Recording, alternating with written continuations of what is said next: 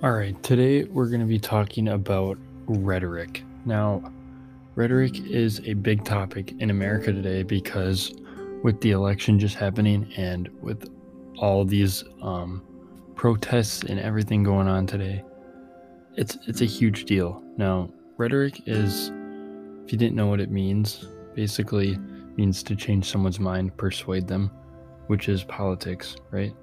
Um, and it's getting to the point now where it's not even persuasion anymore. It is manipulation. Um this it's it's kind of ridiculous how this is a democracy and people are manipulating other people. And it's not just one side either it's both sides because um you, you don't even know who to trust now.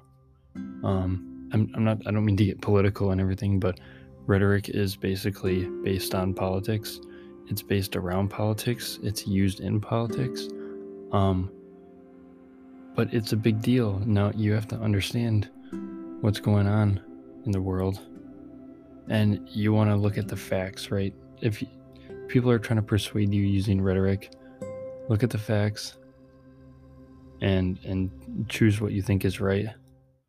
Um, believe what you want to believe but just know what you believe and uh, just do your thing, right? Look up look up your facts, do your research, and uh, that's that's basically uh, what rhetoric is and how it's used in today's world.